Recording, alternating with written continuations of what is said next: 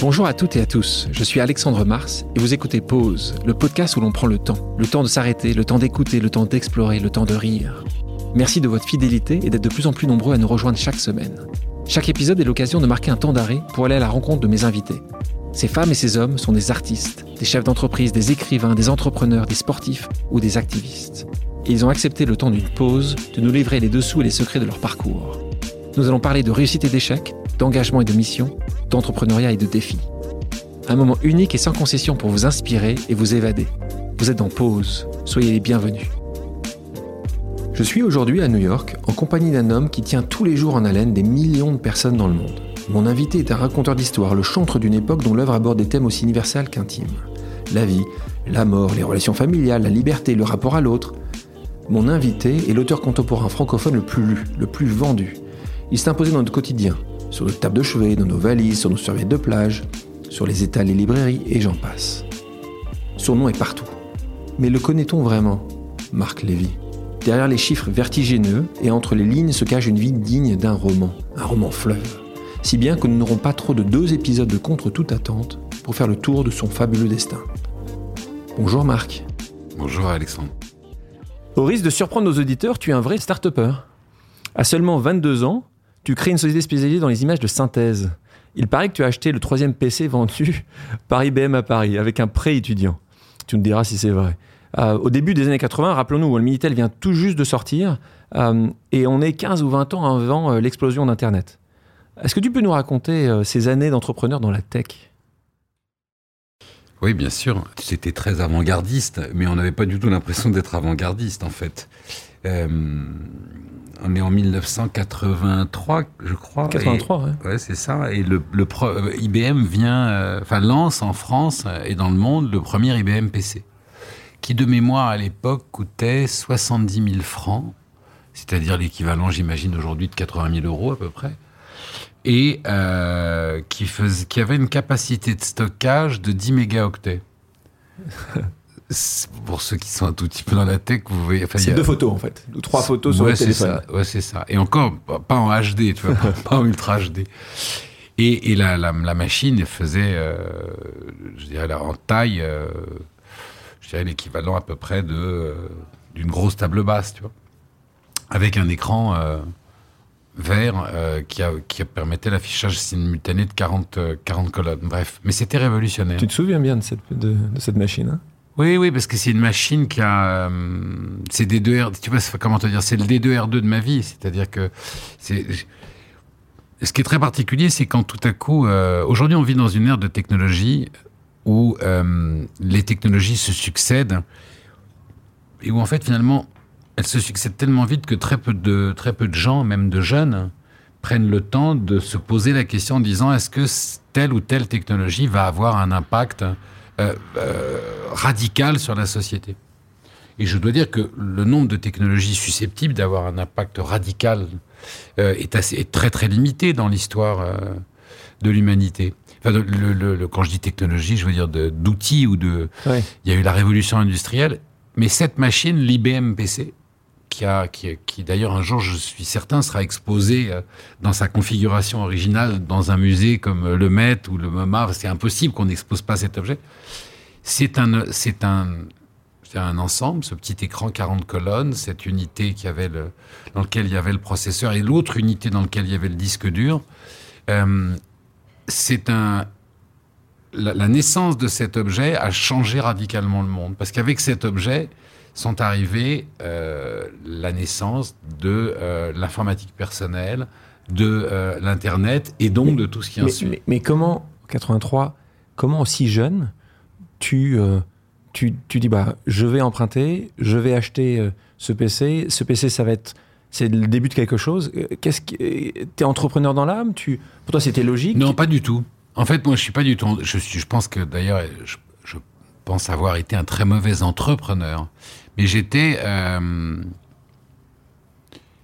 euh, j'étais un enfin, j'étais une éponge à idées. C'est-à-dire que j'ai toujours dans ma vie ce qui m'a permis euh, de compenser toutes mes lacunes et, et, je dirais de me sortir toujours de tous les mauvais pas, c'est une capacité d'anticipation de ce qui va arriver. En fait, si tu veux, dans, dans le Tu as des gens qui savent faire et tu as des gens qui, qui savent comprendre. Euh, moi, j'ai jamais été un extraordinaire exécutant, mais j'avais cette capacité très jeune d'agréger une quantité importante d'informations et, et de comment te dire d'envisager parmi tous les possibles celui qui allait être le plus probable. et euh, alors ça ne te rend pas riche et ça ne fait pas de toi euh, un héros. Pendant que tout le monde roupit, tu te dis tiens, il va y avoir un feu, et il serait, tu vois, il faudrait déménager la tente ou le vent va souffler dans ce sens-là. Et quand j'ai vu cette machine, quand j'ai lu ce que les premiers euh, journalistes euh, commençaient à écrire dessus, en dépit de tous les vents contraires, parce que les vents contraires étaient énormes. Euh, ça aussi, c'est quelque chose qu'on a oublié, mais par exemple, même IBM avait des doutes. Quand IBM lance l'IBM PC en France, il y a une boutique IBM en France, au pied de la tour Montparnasse. Je crois qu'il y a une, agence bancaire aujourd'hui. Il y a une boutique au pied de la tour Montparnasse. Et même au sein d'IBM, qui est à l'époque... IBM en 1980, c'est ce que sont aujourd'hui Amazon et Google réunis. Je dirais que c'est presque un État à part entière dans le monde. Être un IBMer, c'était euh, appartenir presque à une nation autre que son pays d'origine. Et, et, même au sein d'IBM, 95% de la population d'IBM ne croyait pas à l'avenir de l'ordinateur personnel et disait mais c'est ridicule, c'est grotesque, on va pas remplacer. Euh. Et à côté de ça, vous aviez euh, des tas de gens qui disaient mais enfin c'est la mort de la secrétaire. Et je me souviens de cette phrase euh, d'argument que j'ai eu un jour avec un patron de grand groupe qui me disait, mais enfin, c'est ridicule cet ordinateur euh, personnel. On ne va pas remplacer les secrétaires, on ne va pas un jour dicter euh, son courrier à un ordinateur. Et je lui avais dit, on est en 83, je lui avais dit, si, si, vous verrez un jour, on, va dicter son courrier à un ordinateur. Donc, le, principe de, à mon d'entrepreneur, c'est marrant que tu ne te retrouves pas là-dedans, c'est de voir des mouvements importants de la société et puis surtout, parfois d'avoir raison. Euh, un peu trop tôt. J'ai l'impression que toi, tu as eu raison beaucoup trop tôt euh, sur ce sujet-là. Et est-ce que toi, 20 ans après, euh, ou avec 20 ans de moins, tu te serais vu aujourd'hui monter justement ces startups, euh, trouver cette fois-ci, ça n'aurait pas été l'ordinateur, mais ce serait la nouvelle application sur le mobile? Tu penses que tu aurais été ce type d'entrepreneur aujourd'hui? Intellectuellement, oui. Alors je te dirais oui sur deux points et non sur deux autres.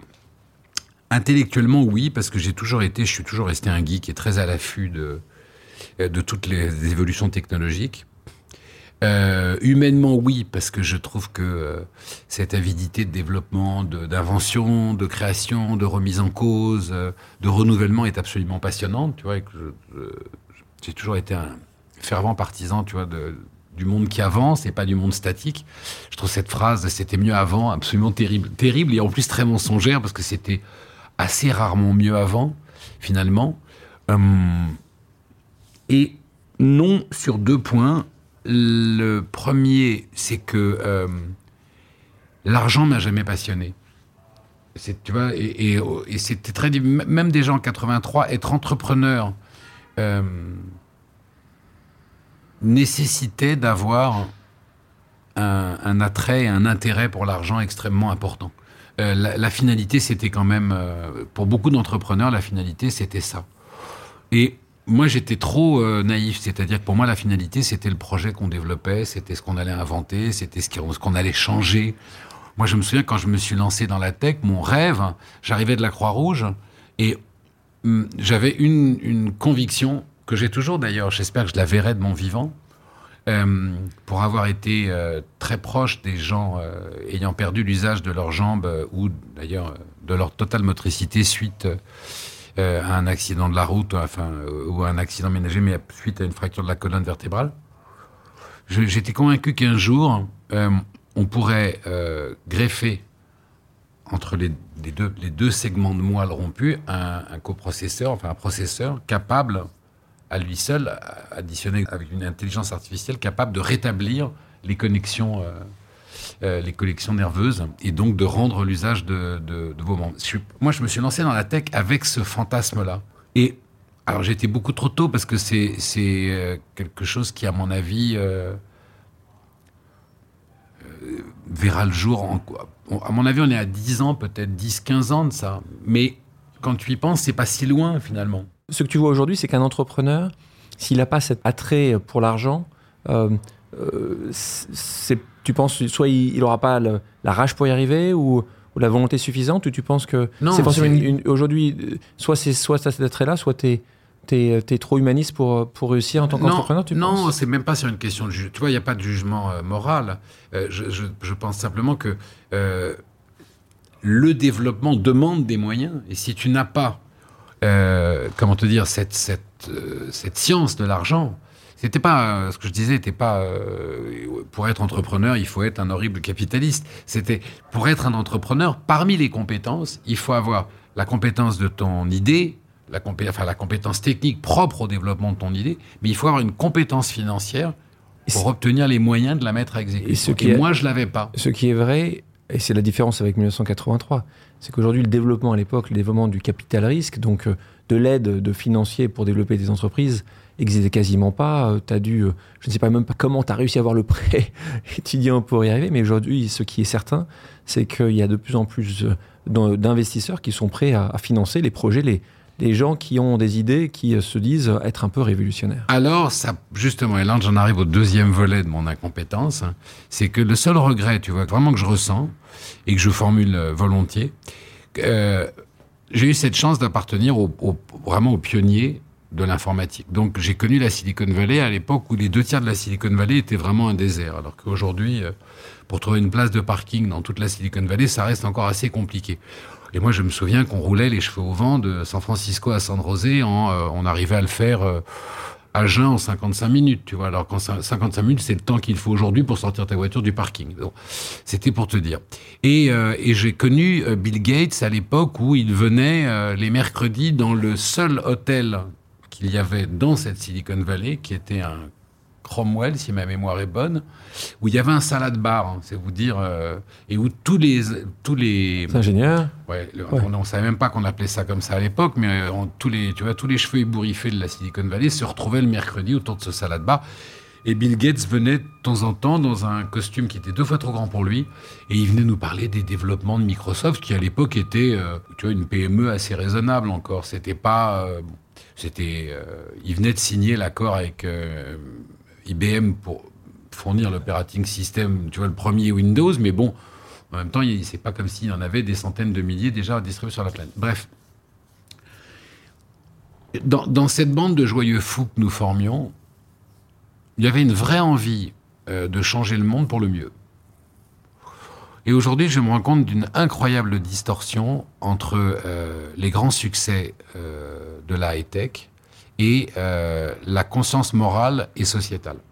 Tu vois, par exemple, s'il y a vraiment quelqu'un que je considère comme étant un, individu extrêmement dangereux pour la société, c'est Zuckerberg.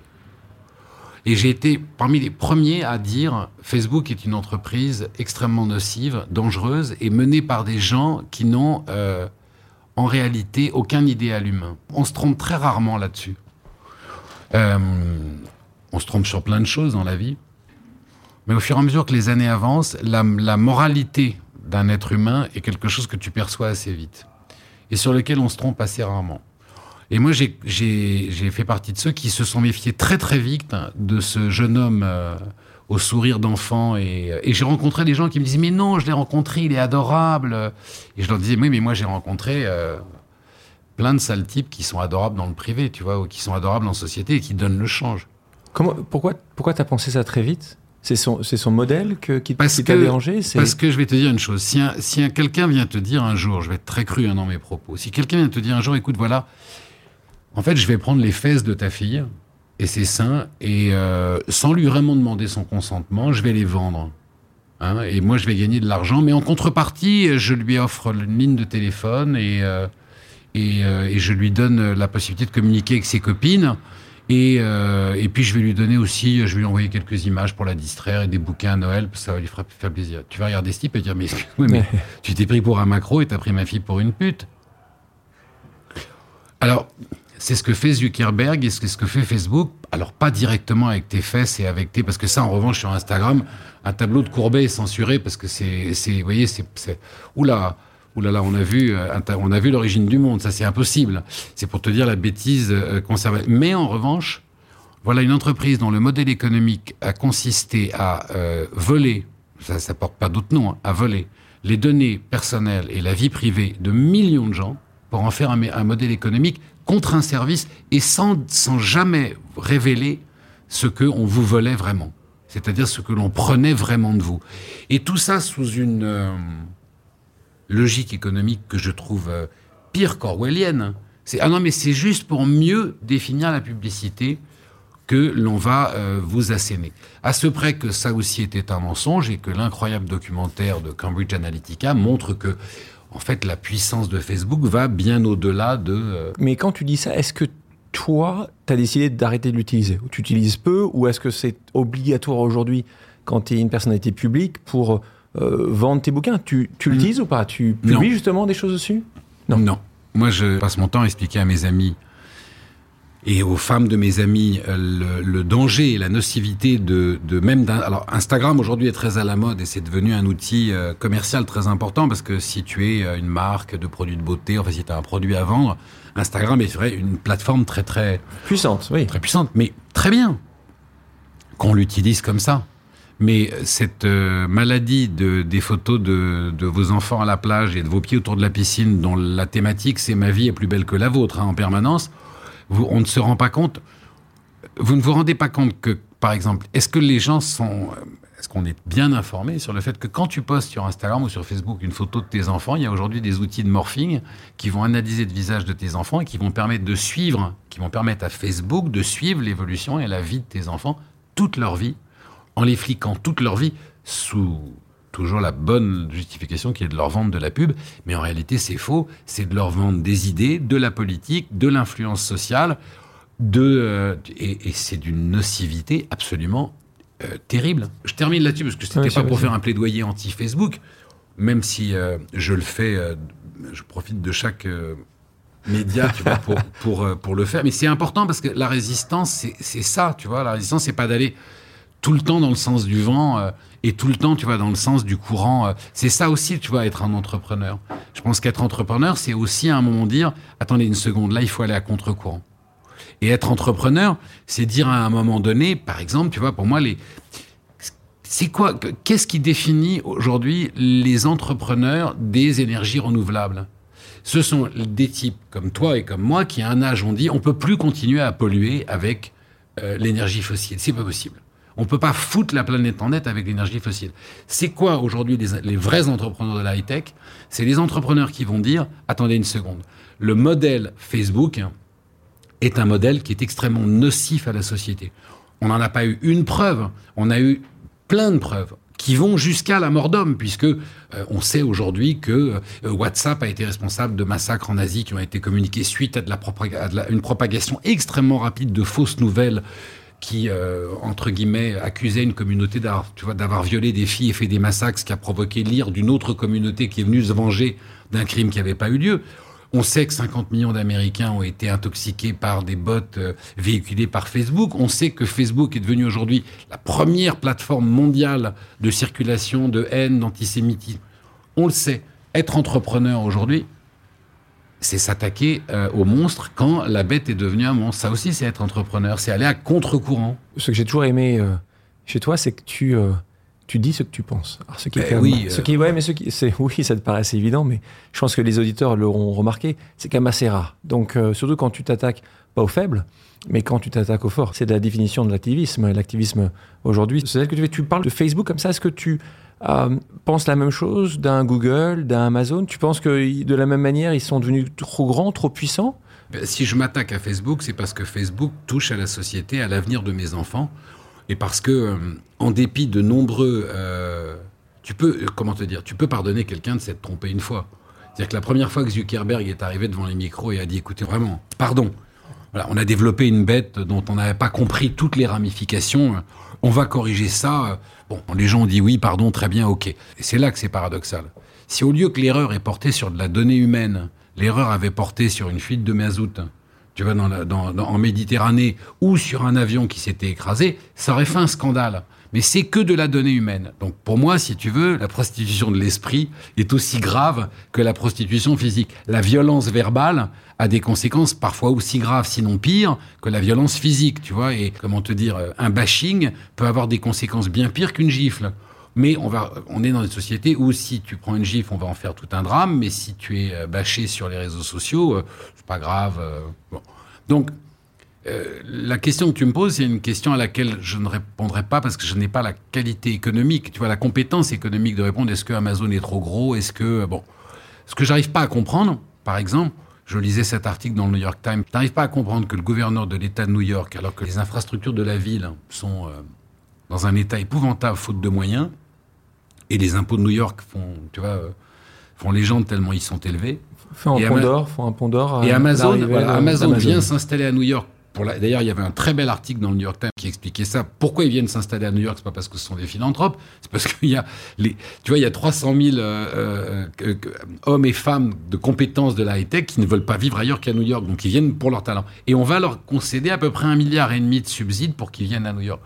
C'est là que je trouve que le système, alors qu'on a, comme le rappelait l'exemple, comme le New York Times, tous les exemples des extraordinaires allégements fiscaux qui ont été concédés aux grandes entreprises depuis les années 60 et qui, dès qu'il y a une crise économique, se barre de ces régions et les abandonne. Ça, je comprends pas. Donc, assez peu de gens, si ce n'est quasiment personne, sont au courant que tu passais euh, tes premières années euh, de ton existence business à Silicon Valley, ton salade bar, en écoutant Bill Gates. Ce qui est quand même assez incroyable. En 1989, euh, suite justement à une montée au capital d'un de tes actionnaires, tu te retrouves en fait en train de perdre le contrôle de l'entreprise que tu avais montée. Et là, c'est le début d'une d'une spirale, euh, on va dire, négative. Euh, tu te retrouves ruiné, sans emploi. Euh, ça aussi, à mon avis, peu de gens s'en souviennent. Tu l'as d'ailleurs dit dans une interview au Wall Street Journal. et je te cite, hein, en l'espace de quelques mois, je suis passé d'un très bel appartement dans le 6e arrondissement, d'un homme marié, PDG d'une entreprise de 80 collaborateurs, à un jeune papa vivant dans un studio de 15 mètres carrés, sous les toits, avec un bébé à nourrir. Ce fut une incroyable leçon d'humilité. alors à l'époque, tu pensais pouvoir tout perdre comme ça, quasiment du jour au lendemain? Est-ce que c'était juste dans ton, dans ton logiciel? Quand je dis que c'était une, formidable leçon d'humilité, c'en était une, et d'ailleurs euh, probablement nécessaire, parce que pour faire la liaison avec notre conversation précédente, euh, ce qui est extrêmement important euh, quand on est entrepreneur, et je te le dis à toi, comme tu as créé Epic, tu sais d'autant mieux de quoi je veux parler, c'est extrêmement important c'est de ne jamais perdre dans l'engouement de, de, ce que l'on développe, de, tu vois, de sa réussite. C'est de ne jamais perdre euh, sa conscience humaine, c'est-à-dire, euh, j'allais dire sa raison sociale, mais pas au sens légal du terme, au sens de qui l'on est. Pourquoi c'est très important? Parce que c'est important dans tous les domaines. Parce que euh, si vous êtes, par exemple, médecin, chercheur en médecine, et que vous êtes sur le point de faire une découverte extrêmement importante, euh, vous pouvez, dans un, certain emballement, oublier une partie de votre éthique. Il est fondamental, quoi qu'on soit en train de développer, qu'on soit en train de, qu'on soit Jeff Bezos en train de créer Amazon ou qu'on soit un épicier de quartier ou un boulanger, extrêmement important de se demander à chaque fois, est-ce que ce que je suis en train de faire, je le fais? Est-ce que je peux me regarder dans la glace et regarder mes enfants et dire, je suis un homme ou une femme honnête? Ah, tu es peut-être très naïf euh, aux oreilles de tout le monde, mais c'est beaucoup plus important que de se raser le matin. Je te dis ça pas sous le euh, joue d'une leçon de morale, mais tu vois, dans, ce qui m'a le plus marqué dans la vie, euh, il y a cette phrase, tu sais, c'est une phrase dans Sauver le soldat Ryan. Quand cet homme, tout à la fin du film, se retrouve sur la tombe du soldat Ryan, qui est mort pour que lui vive, et à ce moment-là du film, il a 70, euh, 75 ans. il se retourne vers sa famille, vers sa femme, ses enfants et ses petits-enfants. Il a les larmes aux yeux et il pose une question qui, à mon avis, est tout le sens de notre vie. Il leur dit Est-ce que j'ai été un homme bon? Tu vois, dans ces présomptions d'entrepreneur, j'ai celle qu'à la fin de ta vie, comme tu vas ni emmener ta Jaguar dans ta tombe, ni emmener ton argent, ni emmener ta réussite, la seule chose qui, à mon avis, va hanter le départ de cette vie, c'est qu'est-ce que j'ai fait, mais pas seulement pour moi, mais aussi, tu vois, vis-à-vis des autres. Mais Donc, pourquoi, alors pourquoi justement un, échec, une perte euh, tu vois, d'équilibre de, fort euh, amène cette, ce raisonnement-là? Parce que ça te rend fragile à nouveau. Et que la fragilité, euh, quand on oublie sa propre fragilité, d'abord on oublie, et on, oublie très vite la fragilité des autres. Parce qu'un monde sans fragilité, euh, c'est un monde sans humanité. Parce que les failles, c'est par là que la lumière entre et sort. Et que ce qui est le plus beau chez un être humain, c'est pas ce qu'il a réussi, c'est ce qu'il a, c'est ce pourquoi il s'est battu. Tu vois, ce pourquoi il a mené un combat. Et qu'aujourd'hui, euh, quand on parle de littérature, quand on parle de, quand on parle de chansons, quand on parle d'entreprise, on ne parle que de putain de chiffres. Et on vit dans une société où la société est définie par l'économie. Alors que je suis convaincu que la prochaine grande évolution sociétale, c'est quand l'économie sera définie par la société et non plus le contraire. Et depuis la révolution industrielle, c'est comme ça.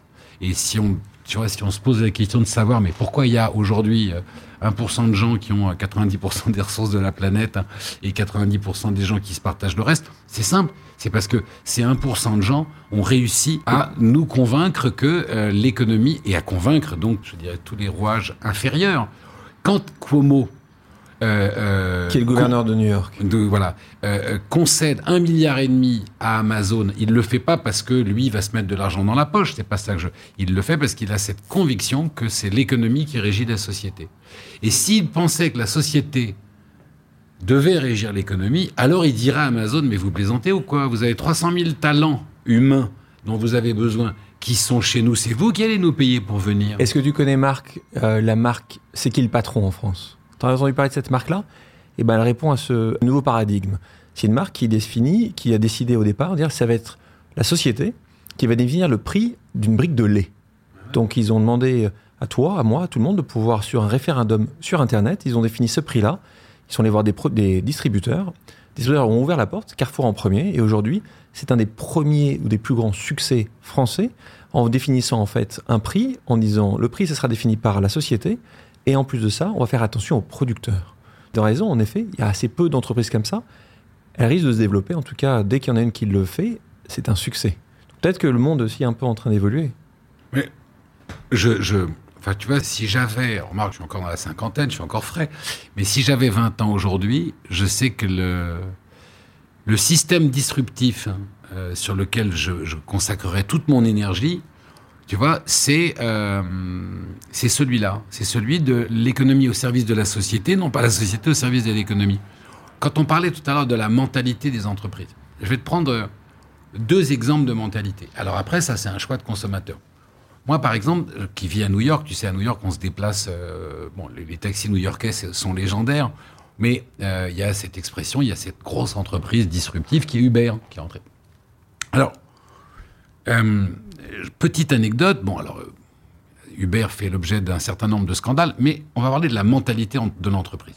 Il y a quelques années de cela, malheureusement, la ville de Londres est victime d'un attentat.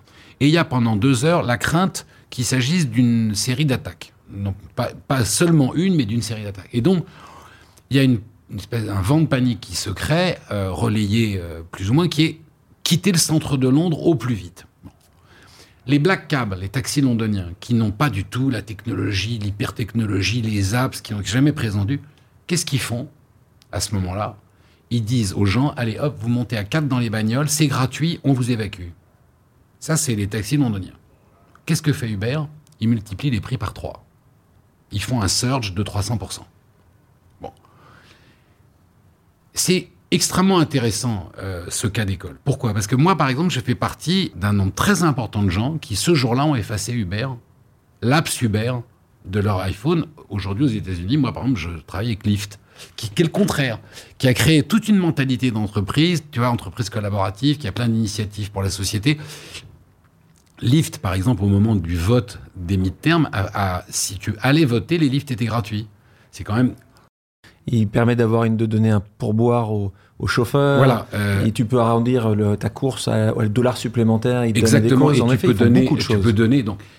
Eh ben, tu as le choix. Tu peux travailler pour Uber qui avait un fichier caché qui notait ses propres, qui notait, euh, Uber traquait nos données et nous donnait des notes entre chauffeurs pour savoir si les chauffeurs allaient Là, t'as envie de te dire, mais vous êtes malade, vous êtes pris pour qui? Mais, donc, voilà, c'est ça, tu vois, être, comment te dire, entreprendre dans un nouveau monde, c'est entreprendre avec des entreprises extrêmement responsables. Mais, mais ce, que tu, ce, que tu, dis ici, c'est la définition de l'entrepreneur social que, que, tu serais si aujourd'hui tu démarrais, qui existait à peine il y a 20 ans, qui justement essaie de voir comment la société peut avoir, peut avoir un, un impact sur le système. Pour conclure sur le sujet, c'est là, si tu veux, que de façon non utopique, euh, la société peut définir l'économie et non pas l'économie, tu vois, qui définit la, société. J'adore. Euh, en parlant d'autres personnes. Euh, Alors pour répondre à pardon, parce qu'on est on, s'est vachement éloigné du sujet. Oui, donc je me suis cassé la figure parce que j'étais beaucoup plus entrepreneur que financier économiste, que à l'époque, comme je le disais, trouver des capitaux pour financer la recherche était extrêmement compliqué. Euh, il n'y avait pas de modèle spéculatif où on valorisait une entreprise sans un modèle économique où l'entreprise non seulement générait du profit, mais en plus générait de la trésorerie. Et si tu avais euh, le malheur euh, d'être dans un système qui était... Parce que tu peux être profitable, ça je l'ai appris en étant entrepreneur, tu peux être tout à fait profitable, mais consommer de la trésorerie parce que entre le moment où toi tu payes tes fournisseurs et le moment où tes clients te payent, bah, il faut... Et plus tu grandis, de, si, si tes clients te payent plus long, enfin à plus long terme que toi tu ne payes tes fournisseurs, bah, plus tu grandis, plus tu auras besoin de trésorerie. Donc je me suis cassé la figure. Et, euh, et puis il y a aussi une histoire que j'ai pas spécialement envie de raconter, mais qui a une, qui a une histoire de conscience morale et de d'utilisation de la technologie qu'on avait inventée euh, à des fins que je ne voulais pas, euh, que je voilà que, que, je refusais. Et on avait développé des trucs pour le médical et il fallait pas que ça aille dans le militaire. Et donc, euh, tout ça a fait que je me suis retrouvé effectivement à travailler sur, euh, sur des chantiers. C'est une phrase que, que j'adore en tant qu'entrepreneur. C'est la phrase de Mandela qui dit Je ne perds jamais, soit je gagne, soit j'apprends. Et je pense qu'avec toi, c'est assez, euh, assez souvent le cas. Donc, tu disais que tu te retrouves à travailler sur les chantiers parce que bon, tout simplement, tu as besoin d'argent et que tu as vu à quel point le monde de la construction était désorganisé. Alors, je, me souviens à chaque fois que tu me racontes ça, et que tu as l'idée de créer ta prochaine boîte en apportant à ce secteur ce que tu avais pris dans la, dans la technologie, en fait. Donc, tu mhm. as apporté euh, tes connaissances, tes compétences dans, une industrie qui, qui, en avait besoin. Donc, euh, c'est là où naît Eurythmic Quazelec. C'est là où tu te dis que en marketing, tu avais peut-être euh, des progrès à faire, hein, parce que le nom était assez compliqué, que tu fondes en 91 et qui est devenu l'un des leaders de l'architecture de bureau en France, qui a conçu pas moins de 450 sièges hein, sociaux. Eh, plusieurs questions. Donc, euh, comment ça s'est passé au départ? Vraiment, tu as regardé ça fonctionner pendant un an, tu dis, mais c'est pas possible que ça soit aussi désorganisé. Et puis, une autre question, est-ce que tu as aimé ces années-là? Je suis épicurien, j'aime la vie. Et donc, euh, j'ai toujours aimé bosser. Donc, euh, oui, j'en garde un souvenir. C'était dur. Hein. Raconte-nous le chantier au départ, un an, les chantiers au départ, j'avais pas, euh, comment te dire, j'avais plus un rond. Et, euh, j'avais pas droit au chômage, hein, parce que j'avais été euh, chef d'entreprise, et qu'en France, tu n'avais pas droit au chômage si tu étais euh, chef d'entreprise. Pourquoi, j'en sais rien, mais c'était un métier considéré comme pas bien, tu vois, par les gouvernements de l'époque. Donc, si tu avais été chef d'entreprise, tu n'avais pas droit aux acédiques. Donc, mais j'avais quand même, tu vois, mon, petit garçon de 15 mois, lui, il s'en foutait des acédiques. Donc, enfin, il s'en foutait de la considération, il fallait le nourrir. Donc je suis parti avec euh, avec mon beau mon beau-frère. On est parti parce que lui est, euh, lui était un vrai ingénieur du bâtiment et, euh, et il avait une entreprise dans le sud de la France qui avait énormément souffert d'une crise politique locale à Nice, qui était la crise de quand, quand le maire Jacques Médecin s'est barré à l'étranger en emmenant avec lui, bref, pas mal de choses. Et, euh, il avait une petite entreprise de pose de cloison euh, dans, le, dans, le, Midi qui était en souffrance et qui trouvait plus de marché. Donc il est venu à, Paris avec moi et il m'a appris le métier.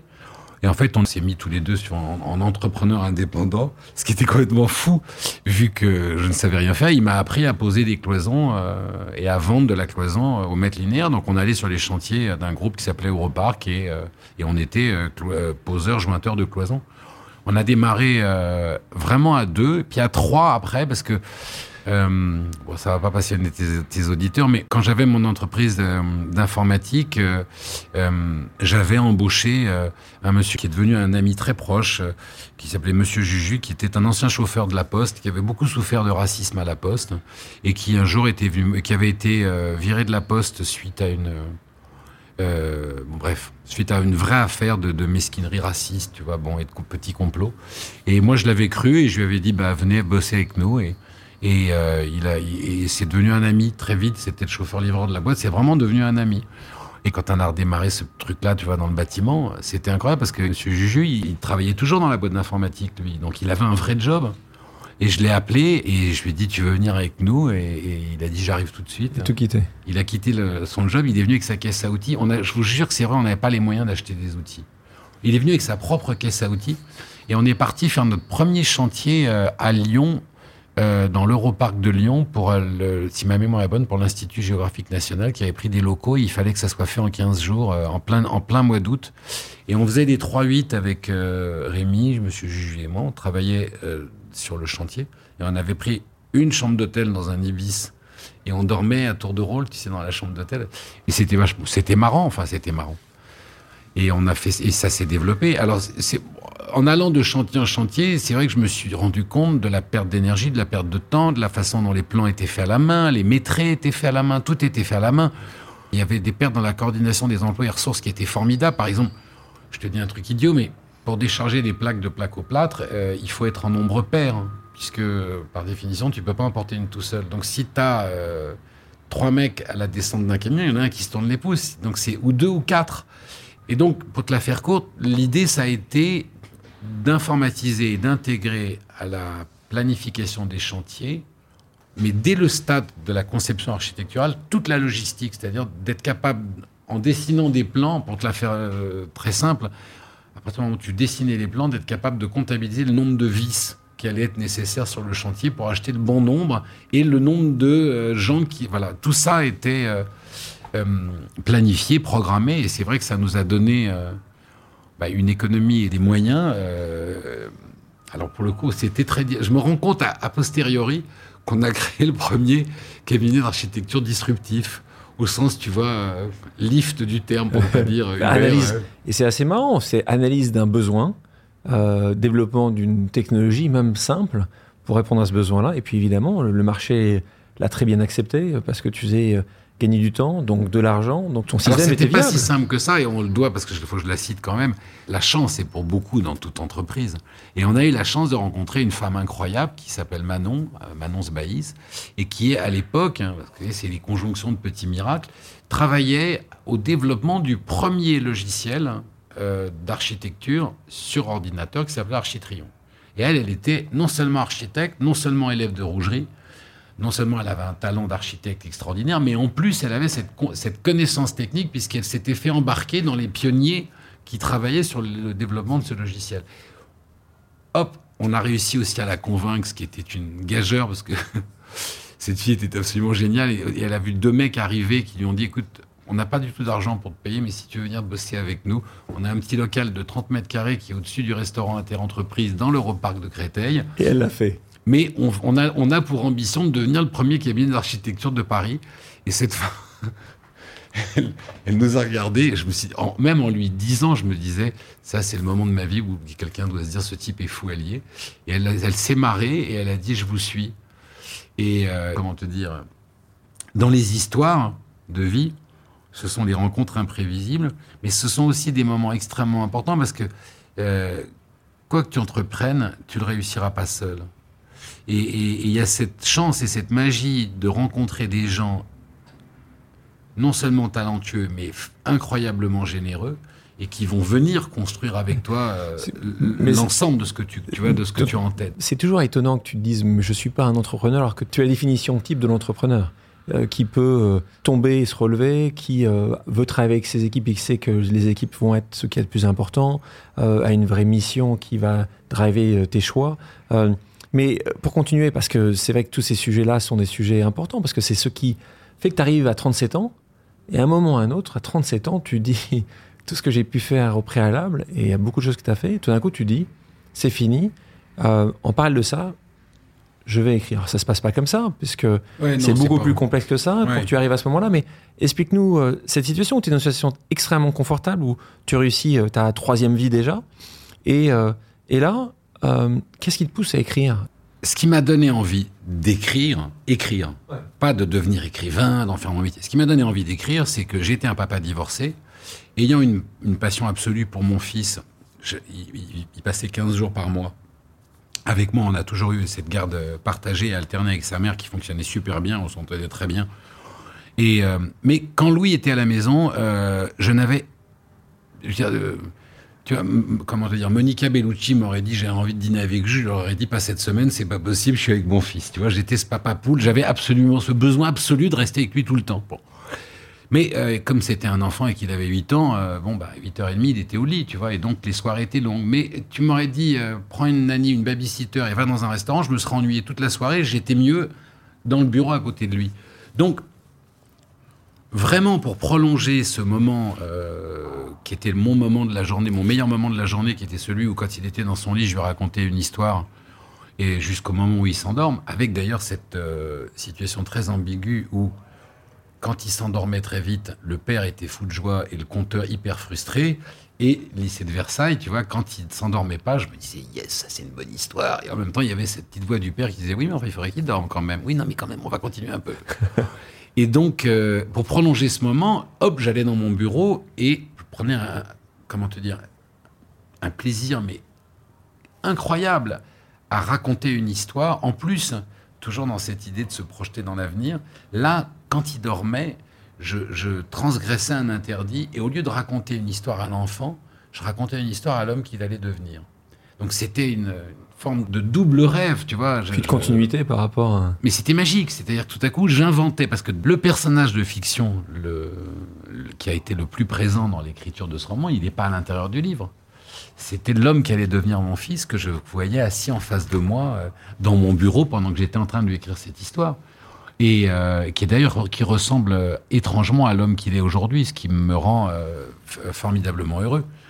Donc, tu mets ça de côté. Maintenant, je vais répondre à ta question pourquoi je suis passé de l'un à l'autre? Parce qu'on est. le cabinet d'architecture a 9 ans d'âge. Il s'est vachement bien développé. On est une centaine de collaborateurs. On a fait, comme tu l'as dit, 450 sièges sociaux.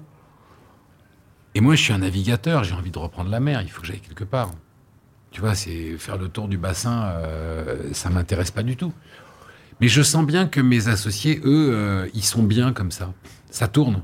Tu vois, ils sont, ils sont contents. Et, tu vois, il y, a une contradiction assez euh, marrante, c'est que on dit d'une entreprise qu'elle tourne. et, et moi, j'ai pas du tout envie de tourner. Moi, j'ai envie d'aller tout droit. Alors euh, oui, c'est plus, tu vois, il faut reprendre la mer, il faut sortir du lac, et, euh, et moi j'ai envie d'aller de l'avant. Et je vois bien que mes deux amis, ils n'ont pas envie de ça, et, et, je le respecte, je le comprends très bien. Alors je, ça fait déjà, tu vois, un an que euh, bah, je fais tourner le truc. Mais il m'arrive cet incident de parcours imprévisible, qui est que il y a tout à coup, grâce, encore une fois, rencontre et talent de quelqu'un d'autre, celui de Susanna Léa qui, euh, qui est ton agent qui à l'époque travaille chez Lafont, qui est pas à l'époque n'est pas mon agent. À l'époque, elle est, euh, elle, est directrice des droits euh, étrangers chez Lafont, et elle trouve ce manuscrit dans les livres à paraître. Il n'est pas encore sorti. Hein. Elle, elle le lit et, et elle, détecte un truc et elle l'emmène à la foire de Francfort. Et là, une espèce de folie d'engouement et la Fox, Disney, la boîte de prod de Julia Roberts et euh, Working Title et donc euh, DreamWorks veulent tous acheter les droits pour en faire un film. Et il y a cette rencontre avec Steven Spielberg. Point important dans ce premier roman, et si c'était vrai, donc euh, succès planétaire, si on peut parler quelques minutes de quelqu'un qui a toujours été important pour toi, ton papa, Raymond, qui, dans ses faits de gloire exceptionnels, était un résistant, FTP, frontière et partisan, donc c'est des personnes qui ont marqué l'histoire. C'est peut-être de ça où vient cette, cette chez toi cette, capacité à, dire non euh, quand il faut savoir dire non. Rappelle-nous ce que ton papa avait dit quand il avait vu, euh, lu ton premier euh, essai quand tu avais 18 ans. Ben oui, quand j'avais 18 ans, j'avais écrit, j'avais écrit un premier manuscrit, tu vois, et que j'avais donné à mon père. Qui, mon père me l'avait lu et il m'avait dit, écoute, c'est très très mauvais. mais ce qui est formidable, c'est que tu as écrit 300 pages. Évidemment, moi, je n'ai écouté que la première partie de, son commentaire, c'est-à-dire c'est très très mauvais. Et c'est pour ça que je l'ai jeté et qu'après je me suis interdit d'écrire. Enfin, je n'ai jamais imaginé que je pouvais me remettre à écrire. D'ailleurs, c'est pour ça que j'ai écrit. Euh, quand j'ai écrit, si c'était vrai, je l'ai écrit euh, sans le dire à personne parce que j'avais honte. Tu l'as pas fait lire? Avant publication? Je l'ai fait lire euh, quand, enfin, vraiment très très tardivement. Quelle était sa réaction? C'était très étonnant parce que euh, il l'a lu et il m'a dit euh, c'est bien, c'est publiable. Ah, déjà, tu avais, franchi un pas. Ah, il faut que je le dise à tes auditeurs pour comprendre pourquoi ça avait de l'importance. C'est que mon père était un homme lettré et un éditeur euh, de livres d'art, mais un éditeur, mais une référence pour beaucoup de gens dans le monde du livre. Donc son, son jugement, aussi humble qu'il était toute sa vie, était un jugement très important. Et comme il était plutôt critique euh, avec moi que brossant dans le sens du poil, je m'étais dit, tiens, il y a peut-être un truc quand même. Si papa me dit ça, il y a quand même un truc. Mais oui, tu vois, quand tu je refais juste un aparté par rapport à la conversation qu'on a eue au début, parce que tu viens de rallumer une étincelle. Je trouve ça plus intéressant de parler des autres que de parler de toi-même.